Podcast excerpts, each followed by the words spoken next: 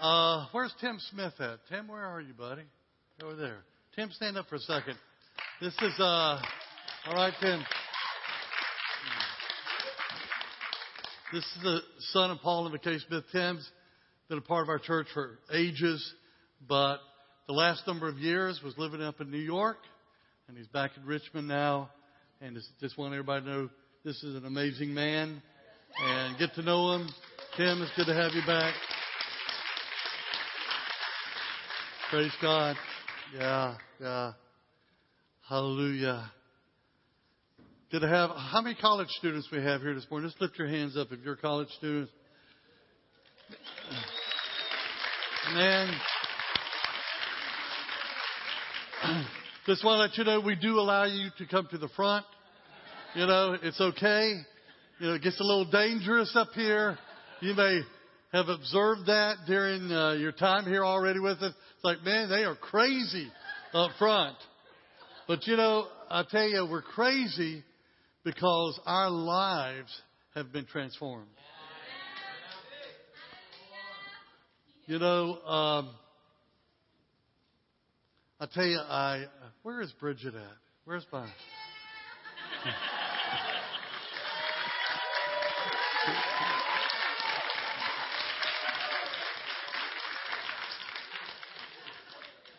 You may have noticed Bridget or heard Bridget. I love, I love Bridget. I love what Jesus has done in her life. I love she comes up here and does her little pony prances dance and everything, and I love that. But you know, sometimes you see someone that just, man, they're just exuberant, and they're and they're just just like, what is going? Question comes in your mind: What is going on with them this morning? You know, but you don't know her story.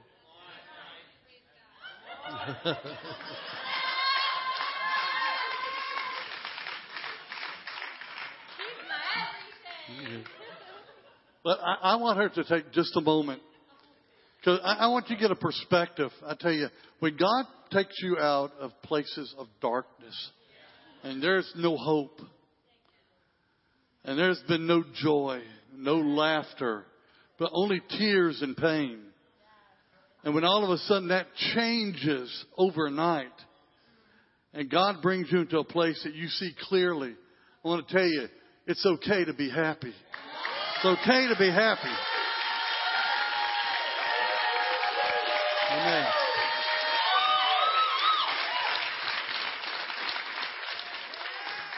So I want you to tell everybody why you are so incredibly happy.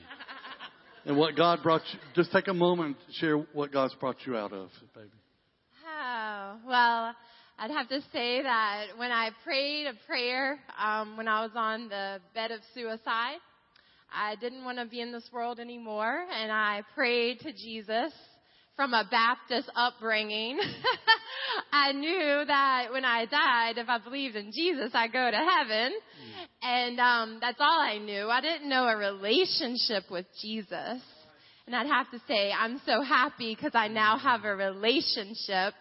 Um, I was contemplating suicide, had been diagnosed bipolar eight years prior to that, just a lot of ups and downs, in and out of relationships, trying to find my identity and joy and drugs and things and people. Um, just looking for that hope that I could never find anywhere and that joy. And um, just from an upbringing where evil stepmother, you know, just doing very demonic things. And um, so on that night, I cried out to God and I said, Lord, take me off of this earth, take me to heaven, put me in a car accident you know, however you need to arrange for me to get there, do it now because I'm not waiting any longer. And um, the next morning, my friend who had started her relationship with Jesus four years prior, um, she texted me and she said, I had a dream last night. Mm. And in my dream, I invited you to a Bible study. She said, so it's this, this was on a Saturday, so it's Wednesday. Why don't you come? And I said, Oh, I'm coming, I'm coming. this is an answer to my prayer. The Lord is trying to tell me something. So I went, I was on a mission. Like that was my hope right there. Like I have got to get to this Bible study to see what the Lord has to tell me. I went to the Bible study. I never read the Bible, um, but I did have a Bible. So I took that with me. And at the end of the Bible study, my grandmother was very faithful. And this is an answer. I am an answer to her prayers Amen. of many years. Thank God for faithful grandmothers at Walk in the Lord. Um, so at the end of the Bible study, everybody had to pray out loud, and I had never done that. And um, so when it got to my turn, I said, "Dear Heavenly Father," and I just started crying. And it was like the mm. Holy Spirit just took that crack in my heart and just burst it open and just flooded me with His love and His joy and His goodness. And just all those years of pain, He just mm. washed away.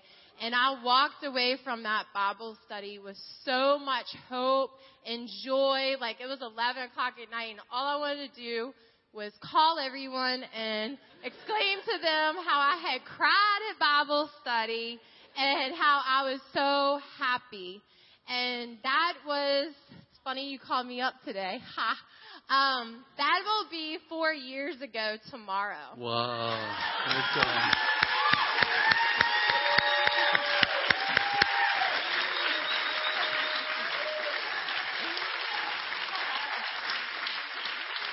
So I can say that I've been totally healed of bipolar. I. I'm no longer fighting those battles. Um, I've learned who I am in the Lord. I've learned my true identity.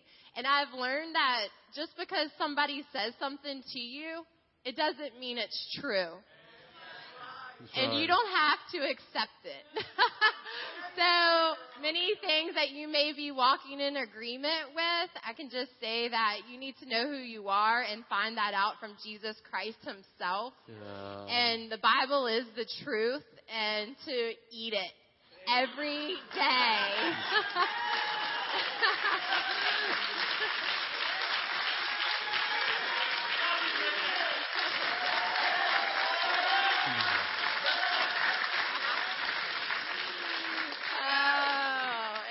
will be transformed and just full of life Amen. and full of joy. And you will just not want any of your old dead self. You will want to walk in the light. You will want to set the captives free. You will want others to know where true joy, where the source of true joy is, and that you have found it, and that you can share that true joy with them. It's not just for us to keep it to ourselves, but it's to flood this entire world with Jesus Christ, the King of Amen. Kings and Lord of Lords. To glory be to Him forevermore. Thank you. I love you. too.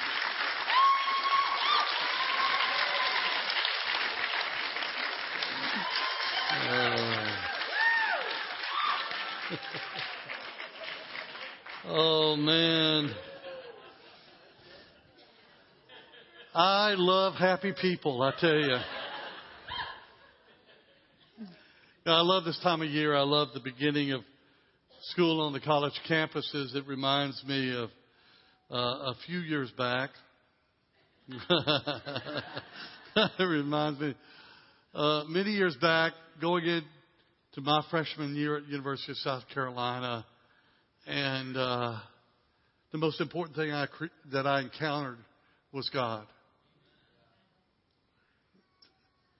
The thing that unraveled me, the thing that caused me to be undone, was not knowing that I was a sinner.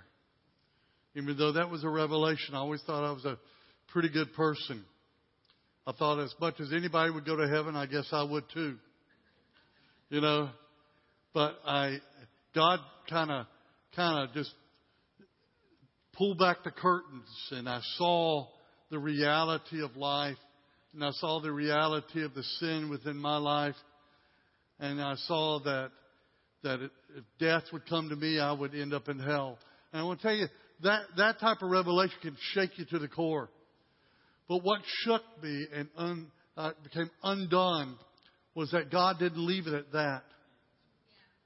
Isn't it wonderful that God is God does reveal kind of our present where we're at, but He doesn't leave it there. He doesn't leave us in a place of distraught and pain and understanding I'm separated from God.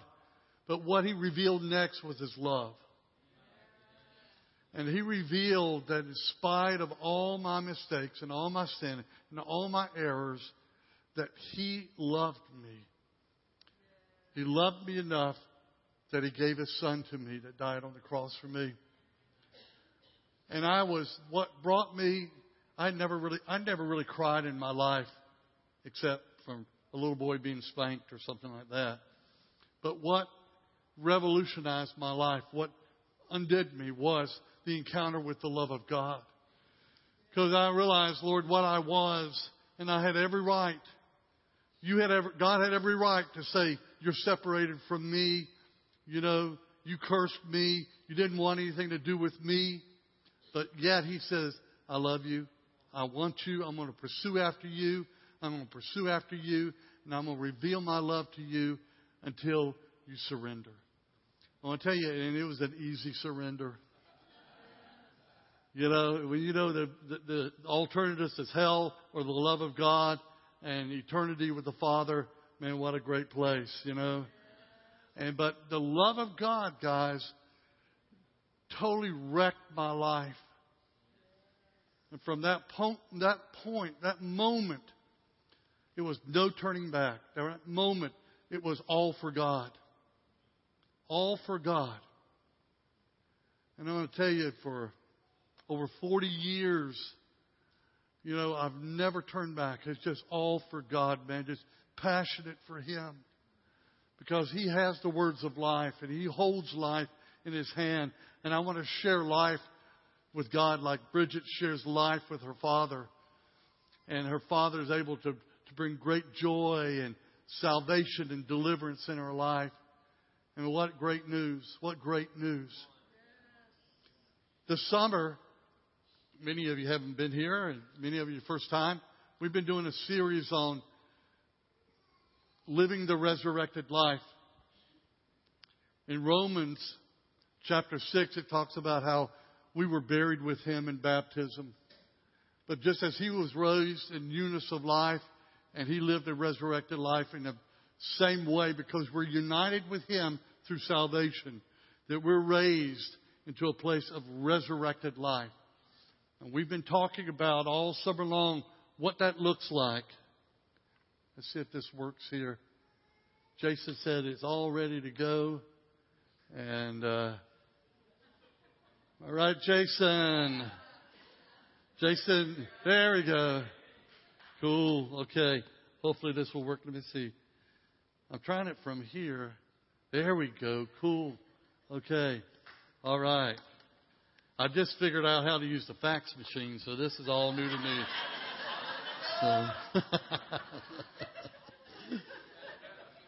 but I, I, I want to take I want to take a little bit of time this morning well, take a little bit of time. Yes, I'm a very technical person.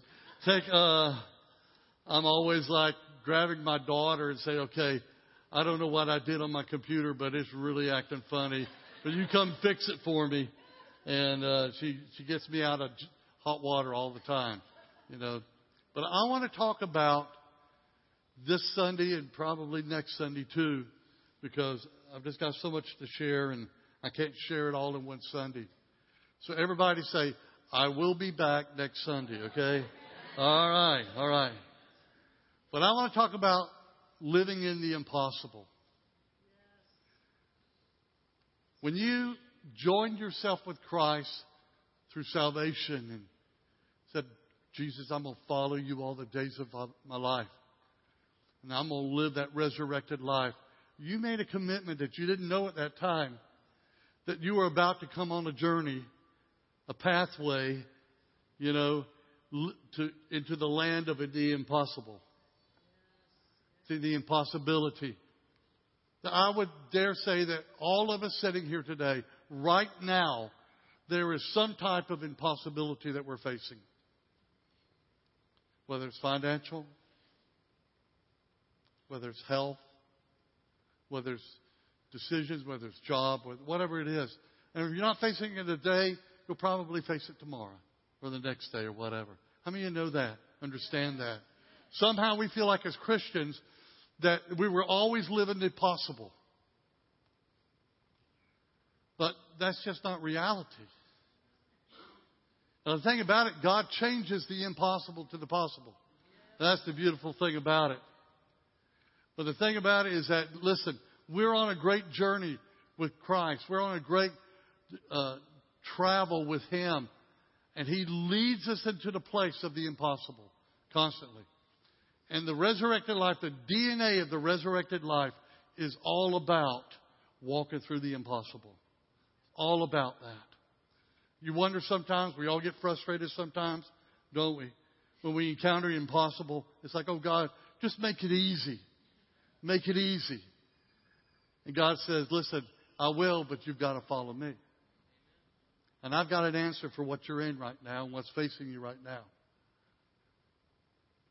So whether you realize it or not, when you, when you decided to, say, yes, I'm going to follow Christ, I'm going on this journey, you at that point made a decision, made a covenant with God that we're going to walk in the impossible together.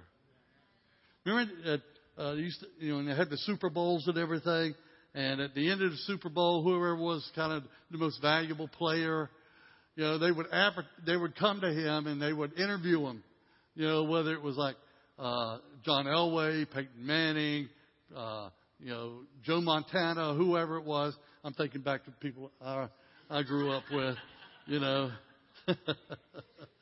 and they would ask him, they said, now, since you've won the Super Bowl, what is the next thing you're going to do?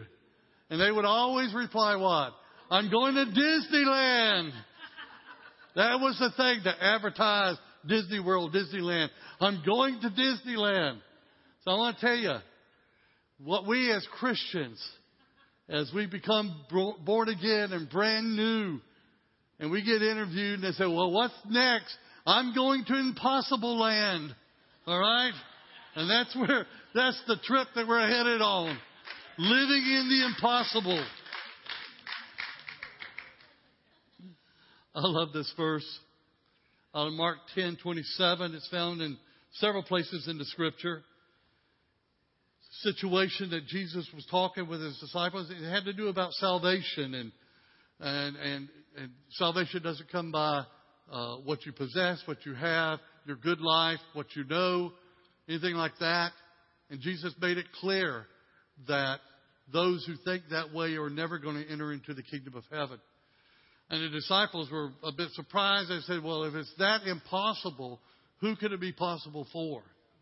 And Jesus replies this. He says, But Jesus looked at them and said, With man it is impossible, but not with God. For with God all things are possible. All things are possible. Wow. What he shows here are a couple of things. Jesus shows that there's a different perspective that we have as men and women outside of the kingdom of God, what God has within his kingdom. We face things and we say it's impossible. We face things of life every day. We get hit with things and we, and we begin to complain, and we begin to whine, and we begin to fuss, and we begin to say it's impossible. There's no way. But God always has a different perspective. He always. That's why you need to know Him. That's why you need to know what He says. That's why it's important to hear from the Lord.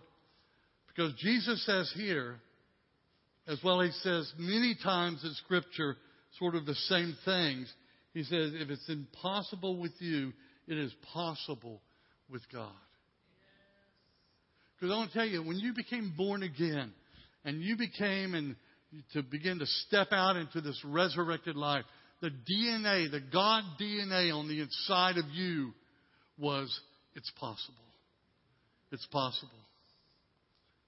Everything on the inside of you that was put there by the creator of the universe, the relationship that we have with the Almighty God is amazing.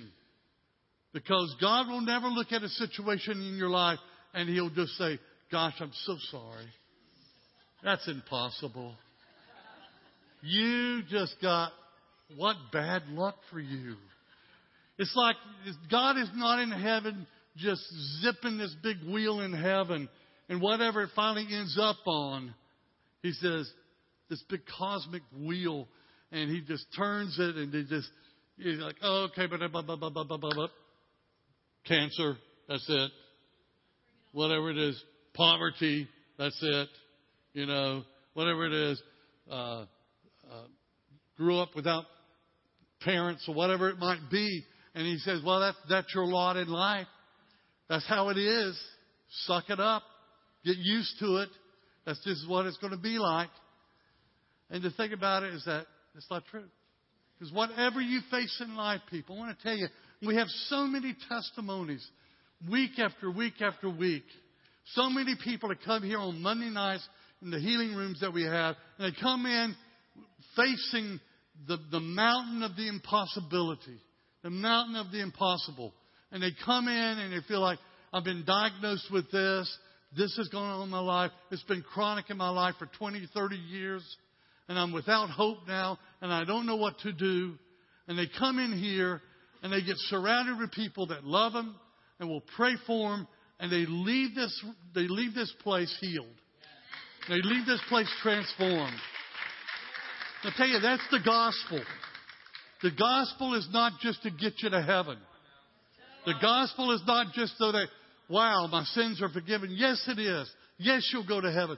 But the gospel is to live a life in front of a world that does not know God, and they shake their head and they say, How can that be done? How can that be true? And you be able to share and let them know, listen, I know a God of all possibility. Of all possibility. There's a family that's not here today. I was visiting them this past week. Many of you know the Gross family and John and Joe Gross and their multitude of children. I don't know how many, They've just got a bunch, you know. And, uh, and many of you know that John, uh, many months back was diagnosed with a brain tumor.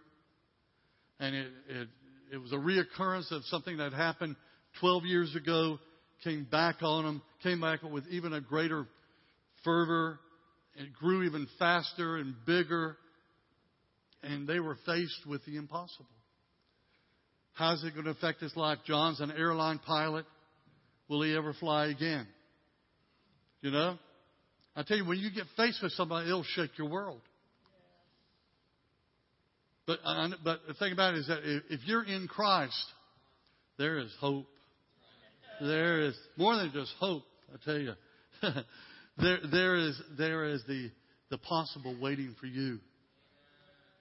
Most of you know that John them waited and they, they sought God and, and the doctors kept saying, you know, this thing is, is huge now in your brain and it's pressing against up uh, a lot of the matter of your brain and they feel like, they felt like it was benign, but yet the, the, the enormity of this tumor, the stuff was just, was really affecting John and, and uh, so they made the choice to go out to California for surgery. And uh, one day, Jill is just really battling hopelessness, as you can imagine. And she's out in the, they live out in the country, and she's out in the field just talking with God. And I can't wait until they come and share this whole testimony with you, because they'll do a much better job than me. But she's out there and she's just crying out to God, saying, God, I've got to have something. I've got to know that I'm, I'm at the doorway of impossibility. God, are you there? Are you there? Are you going to, if I walk through this, will the possible of God meet me there? And, uh, and so she, she cries out to God, God basically says, listen, Jill, I've got this.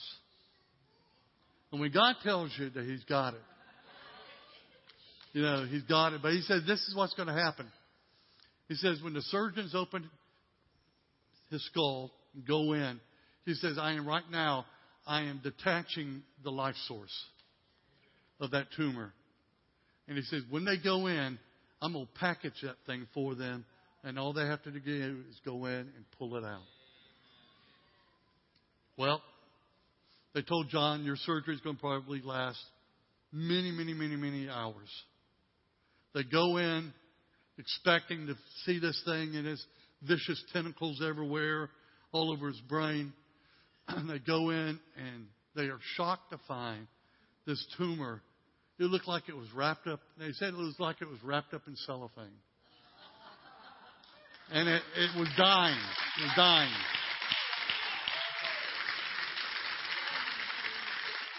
And they just go in and remove it. And so John is recovering. He's at home. You know, he's been dealing with some uh, some uh, clotting in his leg, but he's doing so much better. And the Rifle, you've been out there to see him also, and and he's getting better and better. And they hope within a couple of weeks they're going to be back here. But I just tell you, God meets you in that place. God meets you in that place of the impossible. You know, let me just share the scripture. I love this. This is out of the Message Bible. This is one of my favorite scriptures in the Bible about just what God has placed within us and what we have there. It says that everything that goes into life, into a life of pleasing God, has been miraculously given to us by getting to know personally and intimately the one who invited us to God. Everybody say everything. Everybody say everything. Everything. Everything that goes into a life. That's everything. Everything that you'll face in life.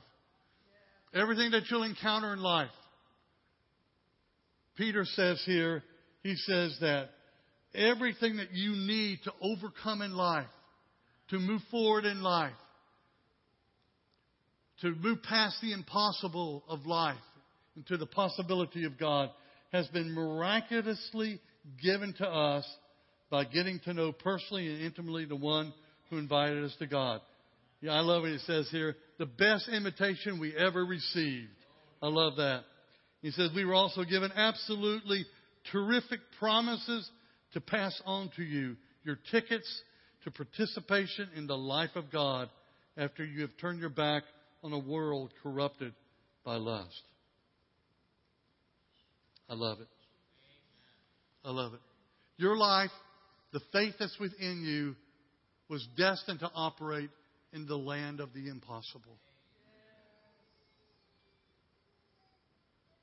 Because if we only had the possible, we could handle that. That's the thing about it.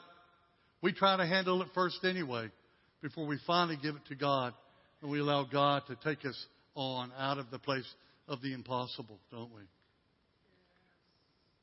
And so, we've got about 15 minutes left here this morning. What I'd like to do is to look at at least one scripture, maybe two. I want to show you two, two events in scripture that really talks about moving past the impossible. Both deals with lack of provision, but I think they're just so powerful, you know, to know that your resurrected life was not meant for you to live in your ability, in your resources, and your power, but it was meant for you to be joined with God so that you can live in the place of the impossible and conquer that. Amen? So, if you turn to 2 Kings, what I'm going to do is just kind of read through this. It's the first seven verses, 2 Kings. Amazing story of a miracle that happened, of, of a widow was, that was facing a huge mountain of impossibility. And this is what happened, and just kind of read along. A certain woman of the wives of the sons of the prophets cried out to Elisha. Now, I've got it all separated here, so I can only show you the first two verses, but I'll read it through. A certain woman of the wives of the sons of the prophets cried out to Elisha, prophet Elisha, saying, Your servant, my husband, is dead. And you know that your servant feared the Lord. And the creditor is coming to take my two sons to be his slaves. Apparently, the situation had gotten so terrible that they were out of money, they were out of hope, they were out of resources, had nothing, and there was a debt that was upon them. And the only way for the debt to be taken care of was the sons had to become slaves. But then the widow was left by herself, no one to ever take care of her. So she was facing quite a dilemma, quite an impossibility. That if the debt was not settled, her sons would be gone. If her sons are gone, there's no one to take care of her. And she is, she's destined to die a quick death, probably. So Elisha said to her, What shall I do for you? Tell me what do you have in the house? And she said, Your maidservant has nothing in the house. Oh, yeah. I've got a little jar of oil. To her, the jar of oil was nothing. You ever feel like you've been there sometimes? That you feel like your resources are so spent, so gone, that there's nothing. But I want to tell you, there's never nothing. There's never nothing. That God is always giving you a little. And it's something about what He does with that little when you give it to Him that He begins to multiply and create something and does something great in your life, no matter what it is. Then He said, Go borrow vessels from everywhere, from all of your neighbors, everybody, empty vessels. Do not gather just a few. when you have come in, you shall shut the door behind you and your sons, then pour it into all of these vessels and set aside the full ones. So basically, He saying, grab all the vessels you can, as many as you can. Get an abundance of vessels. And from that one little jar, begin to pour. And so, so she went from him, shut the door behind her. Her son brought the vessel to her, and she began to pour it out. It says in Scripture here. Now it came to pass when the vessels were full. Isn't amazing? That's a miracle right there. When the vessels were full, she said to her son, Bring me another vessel. And he basically says, Mom, there's no more vessels. So it says this, so there's not another vessel, he says, so it says, so the oil ceased. It stopped at that point. What's amazing is that there was an abundance of more. But when her ability to receive came to an end, then God's ability to give stopped at that point. Now, if she had more, it would have kept going. She had more jars, more whatever, it would have kept going. If she could have had enough jars for eternity, it would, that oil would still be pouring today. That just talks about the abundance of our God, the goodness of our God, how amazing He is, how powerful He is. That He's not just squeezing out a little bit for you, a little drop. Here, here's a little drop for you. That will take care of maybe today, but no more for you. No more. No more. No more. No more for you. Okay? He doesn't do things like that our God. He says that when we turn to Him, I'll tell you, there's something about the windows of heaven that opens up over you and I. And it begins to transform our life. We begin to know and understand the abundance of our God. The thing about it is that what God does in your life is never just for you. As we preach this over the next two Sundays, you'll find out. It's not, it's never just for me. Whatever God does in my life, whatever He fills me with, whatever He bestows on me, whatever He changes and anoints, heals, whatever, it's never just for me. Because I'm going to tell you, there are other empty vessels out there. Just as she was surrounded with empty vessels. We're surrounded every day we walk out these doors with empty vessels. And what God does in our life is meant to fill us up and to overflow so that whatever that provision is, whatever that source is, that God's source flows out of our life into the lives of others and it changes their lives. It, it just, it just transforms their life. I think back when I, I came to the Lord. The reason I came to the Lord because I saw two or three young ladies that I was good friends with that they, they were so radical for God. There was an overflow in their life. There was a something that just kept flowing out, flowing out the fullness of God. And I would just say either they're nuts or crazy or this is reality.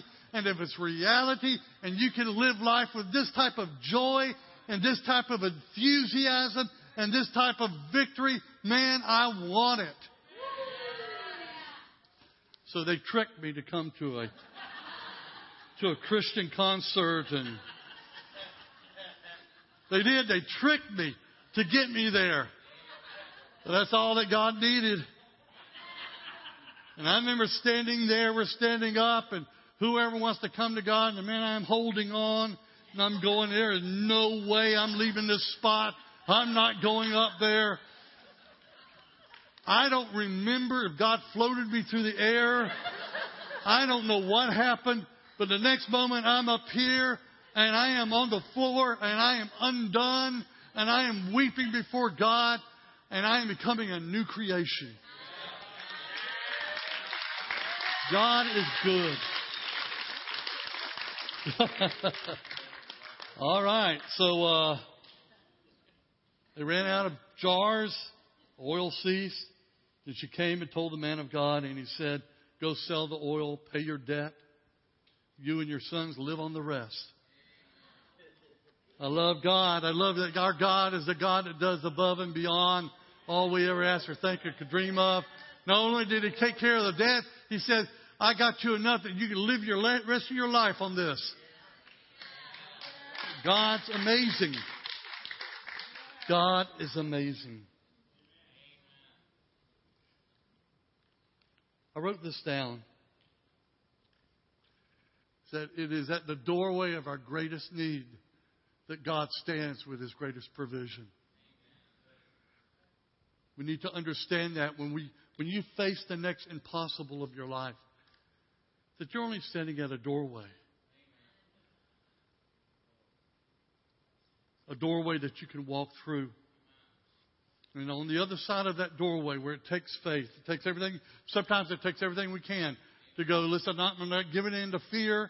I'm not giving in to desperation. I'm not giving in to hopelessness. I'm not giving into these things, but I am stepping through.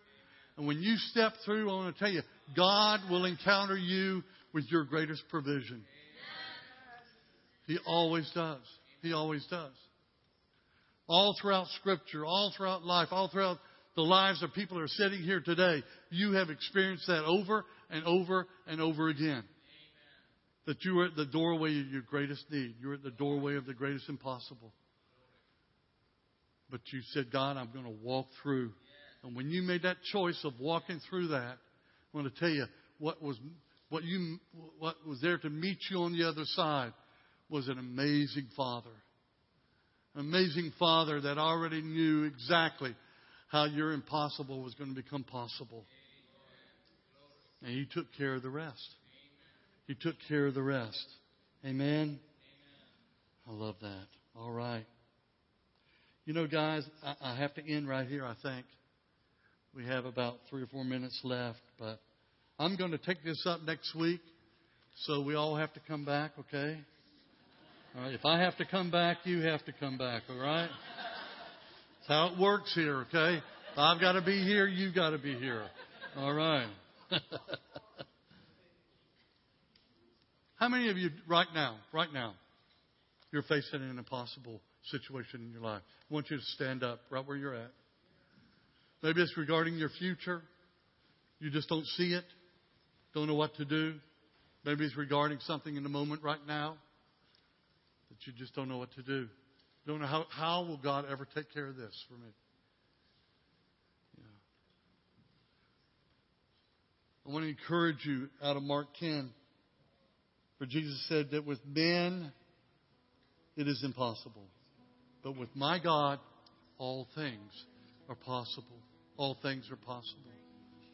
It begins with emptying yourself you say, God, I don't, I don't have the wisdom, I don't have the knowledge, I don't have the resources, I don't have any. I empty myself before you of my self sufficiency, my pride, my fear. I empty myself before you, Father. And I ask you to fill me. Fill me with hope. Fill me with the knowing that you're an amazing God and you have called me to live in the impossible. You have called me to live in the impossible. Father, I pray over each person. If someone is near you that's standing, could you just stand with them? Just gently put your, your hand on their shoulder, just to let them know, hey, I'm with you. I'm standing with you. You're not alone. One of the greatest lies the enemy will try to sow into our lives when we're facing difficult moments is that we're all alone. There's nobody else cares. We care about you this morning. We care about you this morning because Christ cares about you. Father, I thank you, Lord God, that you begin to move that mountain of impossibility right now. Right now, Lord God. Father, we covenant with you that God, that you're the God of all possible. We covenant with you. That blood covenant as Jesus shed his blood for us, for the forgiveness of our sins, and we have joined ourselves in him through confession of Christ being Lord of our life. There is a covenant that we have that nothing can break that covenant. And we are seated with him in heavenly places, and we are living a resurrected life with him and that He is able to make all things new, and He's able to change and transform everything that we need in our life. So, Father, we thank you. You have the answer for every person in this room. I pray, God, that you would instill, fill hope right now. You fill them with hope, Lord God, right now. Cover them, Lord God. Cover them, Father, with your presence, with your goodness, Lord God, with your power, with your anointing, Father. And God, we thank you you're going to teach us. We're going to learn not to, not to shrink back from the impossible. God, not to hide from the impossible. Not to fear the impossible, God. Because, Father, that is our promised land. Just as the Israelites were going to their promised land, they were excited. But one thing, there were giants in the land. The impossibles were in the land. And it's like, well, God, this is not what I thought you were going to do. And God said, You go take care of the, the giants. I'll be with you. I want to tell you, there are giants in your life right now. God is saying, I'm with you. and you go and you conquer them. You go and you conquer them in my grace and in my power. Thank you, Lord God. Father, thank you for your sweet presence. Thank you, Lord God just cover each and every person. Cover each and every person. Lex, can you come up here?